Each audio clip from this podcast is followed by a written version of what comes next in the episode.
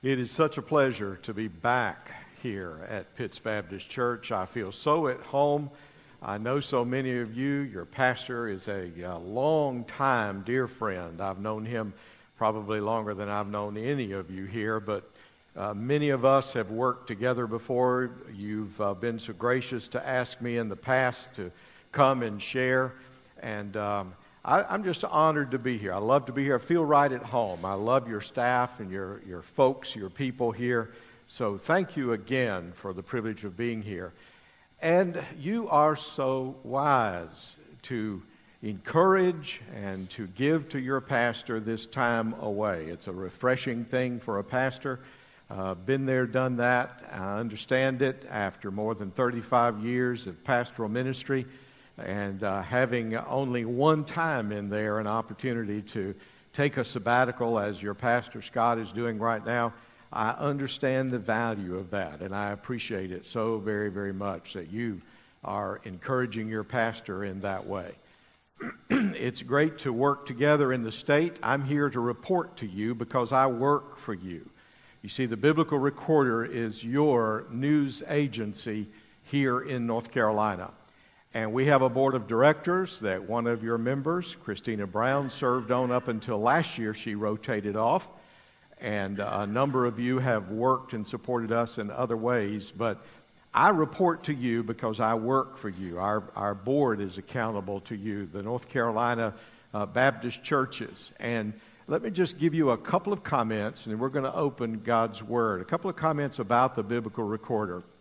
If you're not familiar with who we are, the Biblical Recorder has been around since 1833 as a printed newspaper. And if you take it, you saw that recently I did an editorial that talked about that history, and in fact you can pick up a copy free in the foyer of that edition and read about the advantage that they saw in creating a newspaper and the fact that it still has advantages today. Now, I know that a lot of people prefer digital, so we have really one of the most popular Baptist news websites in the world. Our traffic on the website has increased more than 600% in the last 3 years, to where right now we get a little more than, well, we've averaged since January, a little more than 32,000 unique visitors a day. 32,000 a day. If you know anything about web traffic, that is phenomenal. And a lot of people depend on the Biblical Recorder for news and information. And we want you to get it. We want you to have it, because there is an advantage. And I just need to ask, do you have that advantage? You see, there's an advantage that comes not only to you personally, but to your pastor. You see, I'd like to help pastors out as much as they can, because a pastor's job is overwhelming, huge. Your staff joins in that as well, huge responsibilities.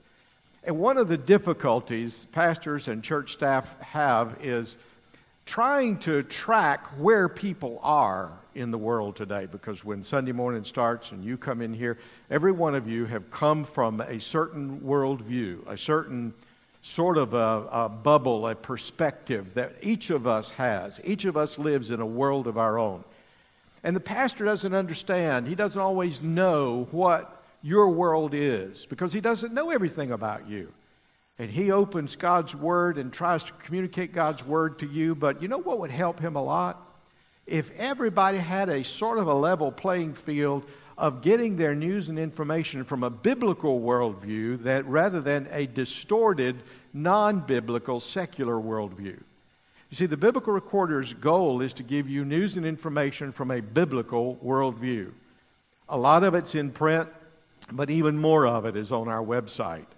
And you will help yourself. You will have an advantage in your perspective as a disciple of the Lord Jesus Christ, in your role as a member of Pitts Baptist Church, and in your helping your pastor as he could just open the Word and know that you get it, because you have been taking in the diet of news and information this week that helps you to be a stronger disciple. And instead of so many pastors feel like, you know, you take a couple of steps forward in preaching the word, and then the news and information world around us attacks that and undermines it, and the next week the pastor feels like, well, I got to go back and pick up again.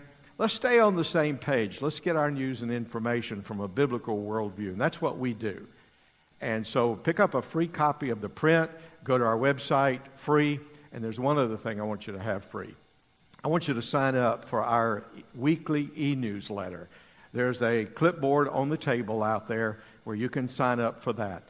There's no gimmick, no glitch, no catch. We don't sell your email addresses. We don't communicate them, use them in any other way. So you just sign up, and that's as far as it goes. If you want to unsign, if you want to unsubscribe off of that list, you can do that. But every Wednesday morning, you will get a sort of a summary of what's big in this week's news. It'll come to your inbox email, and you can see it. And it might be that a couple of those items you aren't interested in, but a couple of them you're like, whoa, I'm glad I saw that. Let me read that one. So we're here to help you. That's what we do. Help you get the worldview from God's Word, a biblical worldview with news and information that's flowing so fast, so quickly around the world today. Pick up some free copies out there. If you would like to subscribe to the print, there is a 3-month trial card you can sign on the table out there as well. Now, I recognize when I come to Pitts Baptist Church that I'm in a church that has a worldview that's huge, because your church is a team player.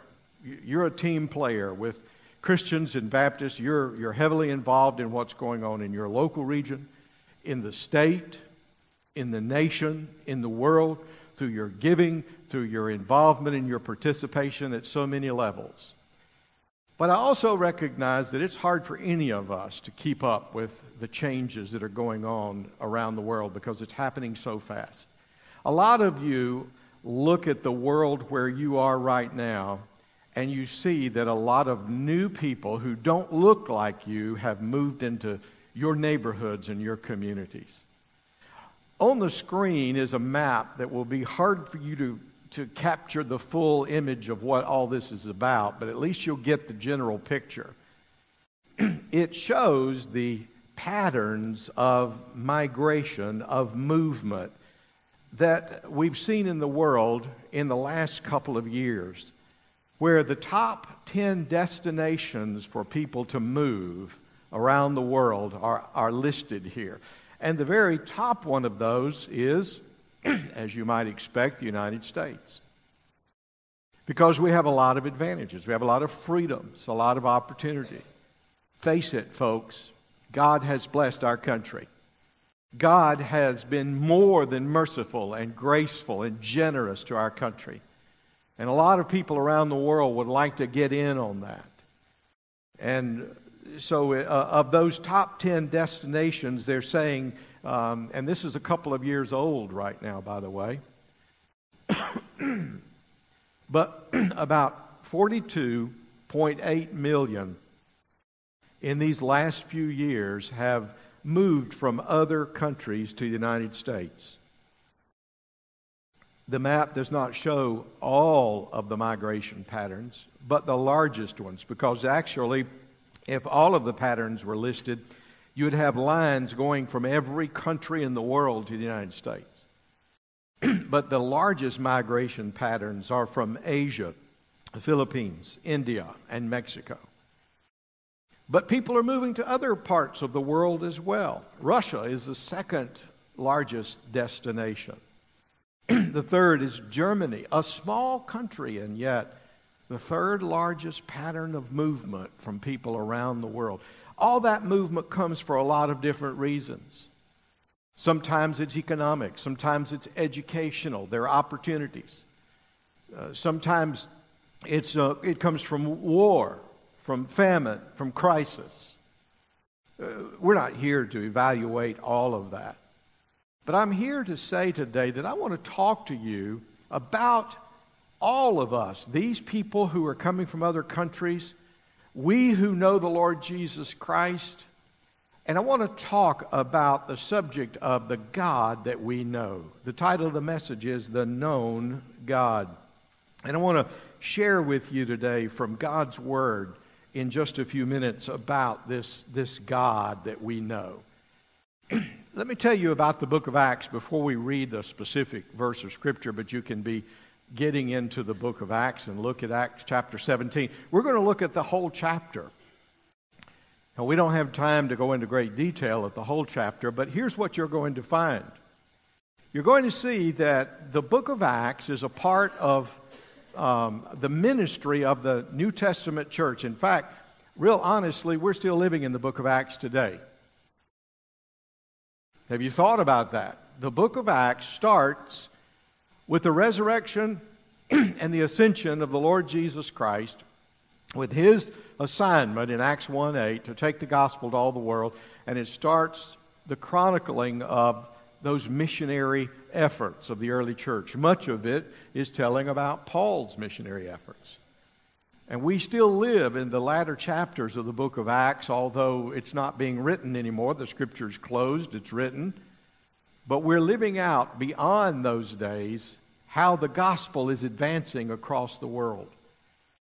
And it's been my observation as one who has traveled many, many places in the world that God has a plan of getting His Word into countries because He's a God of love and He's a God of grace and mercy.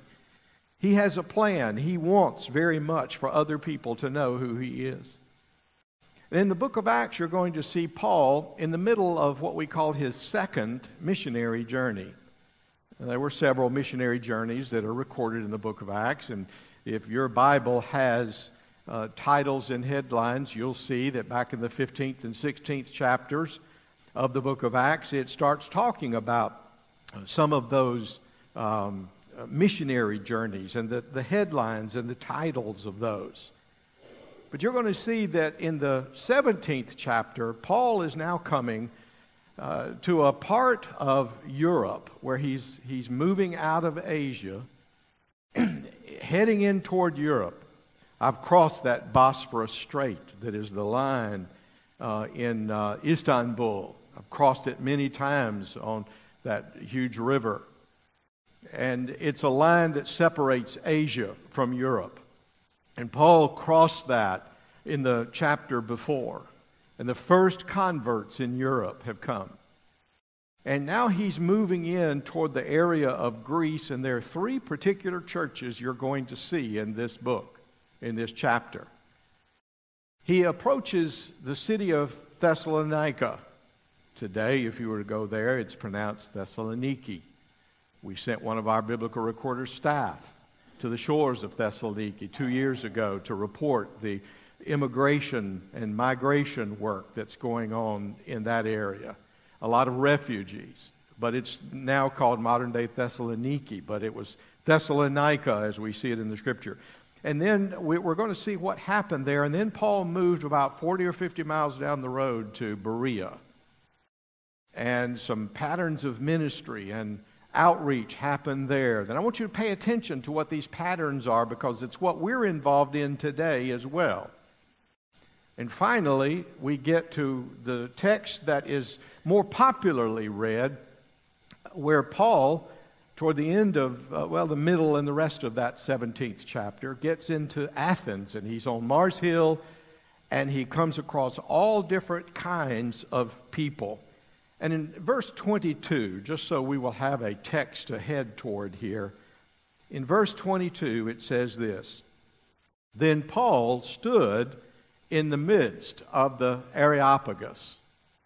It's an area where they had an open forum for discussion. And he said to them, "Men of Athens, I observe that you are very religious in all respects." Interesting how Paul just took an offensive posture. He didn't get defensive and say, "You guys are just so off base. You're all wrong." He just said, let's go about this in this way. I notice you guys are very religious. He's saying you got a lot of religion going on around you. But in that next verse he says, "For as I was passing through," While I was just passing through, I was looking, I was examining at all of your many objects of worship. They had idols, they had statues, they had all kinds of gods and goddesses. And he said, I've seen all of those, and one of them even had an inscription on it that said, to the unknown God. He said, therefore, what you proclaim in ignorance, what you worship, rather, in ignorance, this unknown God that you figure, well, there's got to be one more out there that we're not worshiping. He said, I'm going to proclaim him. I'm going to explain him and show him who show you who he is. All right, let's back up a little bit and kind of run through this chapter. Obviously, it's going to be a quick jog through this, but there's some patterns you and I need to see today if we're going to be effective in reaching our community and the people who have moved from all over the world right here into the region where you live around Mecklenburg and Cabarrus and surrounding counties, all over North Carolina. I get the privilege of preaching in churches all over the state. Last week I was up in Salisbury. Next week I'll be up in North Raleigh and Zebulon. And I go in large churches and small churches, and I just notice the same thing. That everywhere I go, there are people who are looking for a God to worship and a God to have a relationship with. People want to know, is there a true and living God? Well, Paul sort of deals with that. Look at verse 1 of that 17th chapter. It simply gives a historical movement, an account here, and says that as Paul and his missionary team traveled through Amphipolis and Apollonia. Now, these were two small communities. He says they went through there, but They didn't stop. And as was their custom, he said there was a synagogue of the Jews, and according to Paul's custom, he went to them for 3 Sabbaths and reasoned with them. For 3 Sabbaths. You get that? Sabbaths don't go 1 day, 2 day, 3 day. They go 1 week, 2 week, 3 week, right? 3 Sabbaths is 3 different Saturdays. So Paul's here at least 3 weeks. And he's sitting down, and these people are listening to him. And here's what happens. I want you to see this on the screen. He said, first of all, I want you to see there was a method. There was a method to this. His method where he went was to go to the synagogue. When you find someone who doesn't know God, what's your strategy? What's your method? What are you going to do with this? Well, the first thing you do is you try to connect with them. And Paul went to the synagogue. Now, that's an interesting thing. You say, well, how is it that a Christian would get to go to a Jewish synagogue? Don't forget, Paul was a trained rabbi. He had previously, before he came to know Christ, had hated, intimidated, and persecuted Christians. But now, he had come to Christ, and he's proclaiming the gospel message, and he goes straight to the synagogue.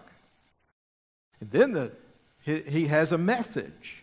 Did you see what his message is? It says he reasoned with them from the Scriptures.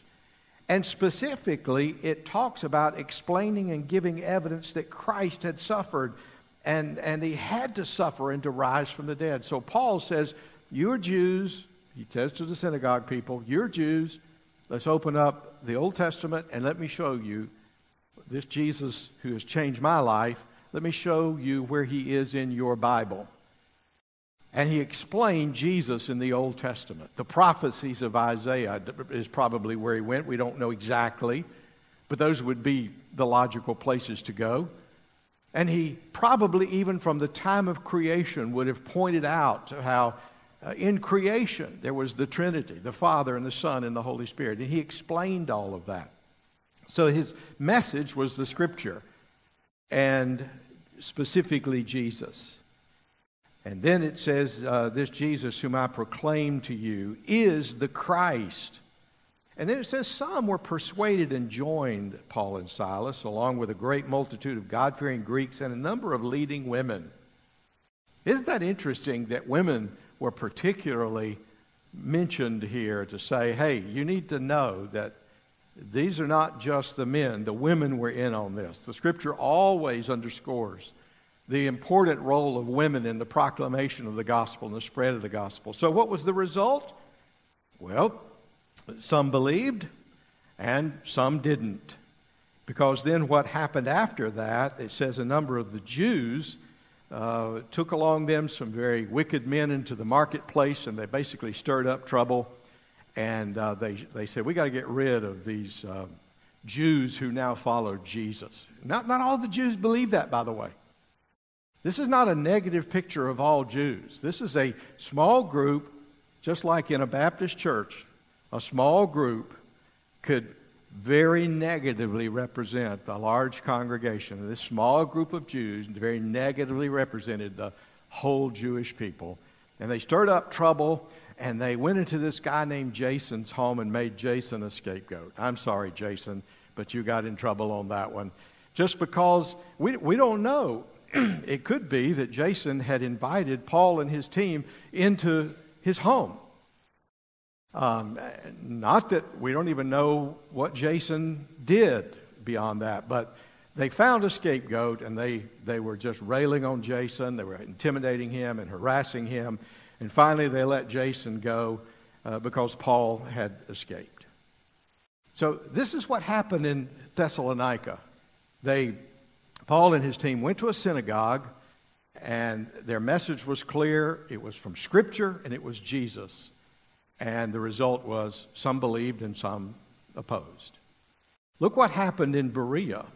They go to the next place, and immediately they get into Berea. And by the way, the Bible says they sort of slipped at night. This is only about 40 miles down the road, 40, 50 miles down the road.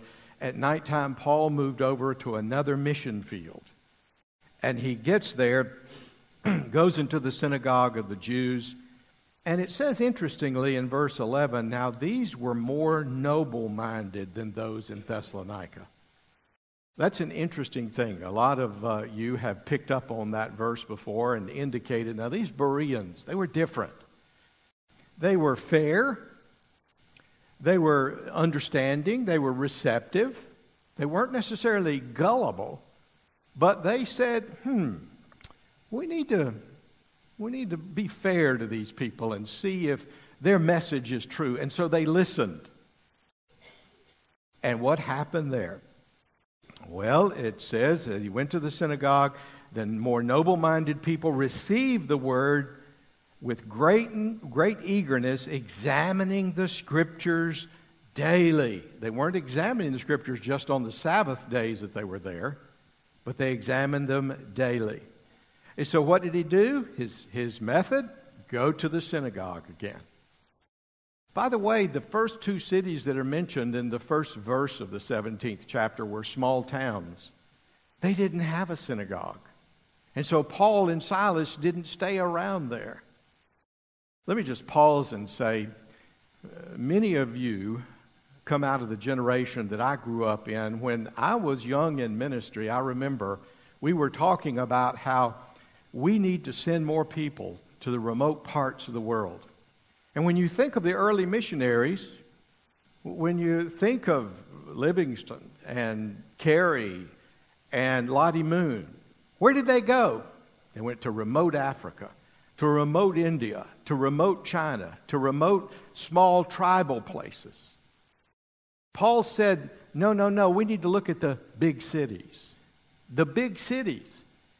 And more recently, our International Mission Board has shifted their entire strategy from just going to the small, remote regions. We still do that. But we need to understand, we need to go where the people are. Paul had that vision of a mission strategy from the beginning. Go to the synagogue where the people are. And did you know right now I have a whole article with me about the big cities of the world. And the largest city in the world is Tokyo, which is one of the most unevangelized cities in the world. There are more and more cities in the world that are getting above 10 million. New York is like number 10 in the world in the largest cities, and it's above 10 million. But more and more people are moving to the cities. Did you know that right now, 54% of the world's population lives in urban areas? And that's expected to be more like 65% over the next 10 or 15 years. People are moving to the cities. You live in a large urban area. You live in a mission field. You, if you know Jesus as your Savior, are a missionary. Some people think a missionary, well, that's our pastor and our staff. We pay them to do that. Or the people we send overseas. Let me help you define a missionary. Wherever there's sin, the closest Christian to it is a missionary. Get that? It's that simple. Wherever there's sin, there's going to be brokenness. There's going to be lives that are hurting, lives that are hungry, people seeking God. Wherever there's sin, the closest Christian to that is a missionary. If you're a Christian, and you see sin anywhere in the world, brokenness and hurt and lostness and people crying out for God, you, ladies and gentlemen, are missionaries. And that's what we've got to look at in the world today. But in Athens, or rather in Berea, Paul has this strategy. He went to where the people are, the synagogue. What was his message? The Bible does not give a detail as it did in Thessalonica, but it's just assumed that it's the same thing. Otherwise, he would have described it differently. It's the same thing, Jesus and Scripture. Our message, ladies and gentlemen, is the same. It's Scripture and it's Jesus. And what's the result in Berea? Very similar again. It says, many therefore believed, with all the prominent women and men. It didn't say men and women, by the way. It listed the women first. Women and men. But when the Jews of Thessalonica found out, now the Jews, not in Berea, but back in Thessalonica, got a text saying, did you hear what Paul's doing? No, they didn't get a text, did they? It's an amazing thing, though, how talk sometimes moves faster than our electronic medium. 50 miles down the road, they got word that Paul has gone to another city and they're going to try to stir up trouble over there. And so those Jews sent some guys over and stirred up trouble, agitating, and some believed, but some didn't. And so Paul moved on as far as Athens, which is hundreds of miles south. He had to go to the sea and take the boat down for that. Now, before we review Athens, and again, it's just a review of all of this, I want you to think about something. How many people, as you look at these things on the screen and see now, it's the same thing. Wherever Paul went, he went to where the people are, wherever he could get a connection. He stayed in the Scripture, and he talked about the only one, Jesus, who could forgive of our sins, the living Savior. And go back to the other one. Let's go back. Let me just summarize, if you don't mind. Yeah, stay on Berea for a minute. He stuck with the Scripture and stuck with Jesus, and there were always believers, and there were always people who didn't believe and who fought against it. Now, before we look at Athens, let me help you connect with something here. You don't have to raise your hand, because this is probably the majority of you in this room. Have you ever been in a conversation with someone about something going on in the world today? It might have been any one of the cultural issues, political issues, economic issues that's going on. And here's what your friend who doesn't know the Lord says to you. My Jesus wouldn't do that. The Jesus I believe in wouldn't do that. You ever had that kind of conversation? They say, oh, well, I think Jesus is a good person, but I don't believe in that kind of Jesus. That should cause us to really perk up. Wait a minute. You mean we get to all design our own Jesus? Do we? Do people in the world think? Do people really believe that every one of us get to sit around and think of, what do I want Jesus to be? And we make him up. Or we'll extract a verse or two of Scripture that we think is more important, but we eliminate most of the Scripture and sort of design our own Jesus, and people will say, oh, well, the Jesus I believe in, he's just all love. He loves everybody. Is that all Jesus is? Is that the full picture from the Bible of who Jesus is? Paul kept talking about Scripture and Jesus. He went further with this when he got to Athens. What happened to Athens? He got to Athens, and in verse 16, he says he saw a whole community filled with idols.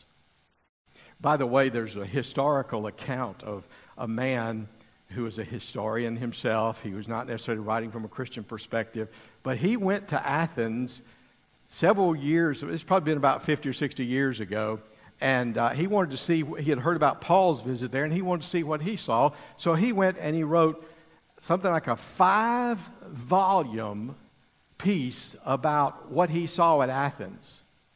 It's interesting to me, Paul said it in one phrase, a city full of idols. That's it. I mean, you can write 5 volumes about Athens if you want to, and there's a lot of interesting stuff there. But all Paul saw was people missed God. They were looking for God in idols, and they missed God. Going back, when God said, I've got something I want you to write down, the first time ever in history, God said, write this down. He was talking to Moses, and the first words out of his mouth was what? I am the God of Abraham, Isaac, and Jacob. There are no other gods. Don't have any other gods before me. I am God. It's gone a long way from that time to a city full of idols representing many different kinds of gods and people not knowing what they're looking for.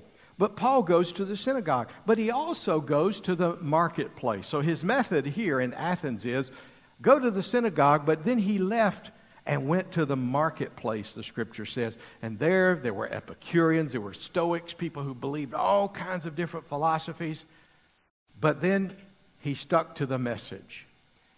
We could, your pastor will flesh this out a whole lot more in some future sermon, or probably has in the past, but look at the outline of what Paul's message was as he spoke to these people. He said, first of all, there is a God who created us. He gave a sermon because these people said, we'd like to hear what your whole message is. And he says, okay, the God that is the unknown God that you just are worshiping so many, but you can't figure out who he is. Let me tell you who he is. Number one, he's the God of creation. He made us.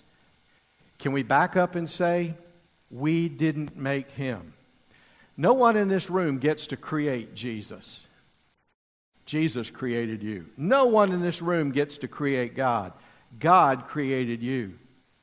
And it's very common for man to get things backwards often. And the whole generation around us now is reversing everything. Many of you know who Josh McDowell is. I was with Josh McDowell a couple of months ago here in North Carolina. And if you get the Biblical Recorder, you saw a story that I wrote about that, where Josh McDowell said, the biggest problem we have in the world today is that so many of the younger generation no longer see truth as something that is static, that is given, that is not moving, but instead, truth is fluid, he said. People see truth as constantly moving. A lady was in my office this week who said, my teenagers come to me and say, look, we can't say something to our friends that will offend them, even if it's true. You see, there's a point at which people kind of say, truth is fluid, and we just make it up as we go along. But the Bible says it is not fluid. God is the God of creation. He created you, not the other way around. The second thing he said was, this God is a God of incarnation. And you read all the text. We don't have time to read it all, but he talks about how God came down to this earth because man has been trying to reach out and figure out, who is this God? God said, I'll come and visit you and explain myself to you. And he sent Jesus. That was his mission. To come down to this earth. That was the first part of his mission. To come down to this earth and show you what God's like, who God is, how God works. But the greater part of his mission was to die on the cross for your sins, which shows you exactly what God is like. He's a God of grace, a God of mercy, and a God of love and of forgiveness and compassion to anyone who reaches out to his standards. And stop trying to invent him as you go along. Stop trying to design him as you go along. Stop trying to create him. And the third thing he said was, he's a God of the resurrection. He's a God of a resurrection, that this Jesus died on the cross. He's alive. And it was at that point that all the intellectuals said, wait a minute, death is death. And it doesn't go beyond that. Paul said, yes, it does. I was an eyewitness to the resurrected Christ. Others, and he explained the resurrection. And folks, that's our message today. As much as the world will, some of them believe and some of them will reject and oppose and give a hard time, maybe want to do like they did to Jason and intimidate you or run you out of town, the result is always going to be the same. Some are going to believe and some are not. Don't get wrapped up in those who do not listen, but keep proclaiming the message of who Jesus Christ is and what he's done. And the fact that he died on the cross for our sins. So I just want to ask you in closing, what is your life's message? Paul had a message everywhere he went. And the results of all of our lives is going to be the same. Some people are going to listen and believe, and some people are going to just be skeptics. We could talk all day about that, but time's up. But what is your life message? And if you could take this chapter and outline it for yourself, what would it look like? Are you finding where people are and encouraging them to listen to what the Scripture has to say about who Jesus is? In a day where things are just so fluid in the way of what people want to define, there's some things you can't redefine. You know, I'd have a hard time if my banker started redefining truth. You know, some of the logic people use today goes like this. I go to the banker and I say, hey, wait a minute, there's a mistake on my account.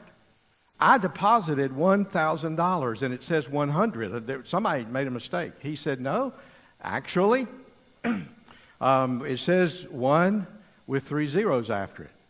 And Mr. Bloom, you realize a zero is nothing, correct? Well, sure, zero is nothing. So we removed one of those because it's nothing. And it's just 100 now.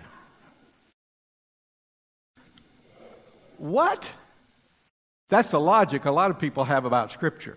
They want to confuse you. I want my $1,000. I don't want to lose $900 over that just because a banker is trying to reinvent truth. 1 and 1 is always going to be 2. 2 and 2 is going to be 4. And stop reinventing. I don't know, by the way, of a banker who does that. But every doctor depends on fact, on truth. Law depends on fact and truth. Banking, everything.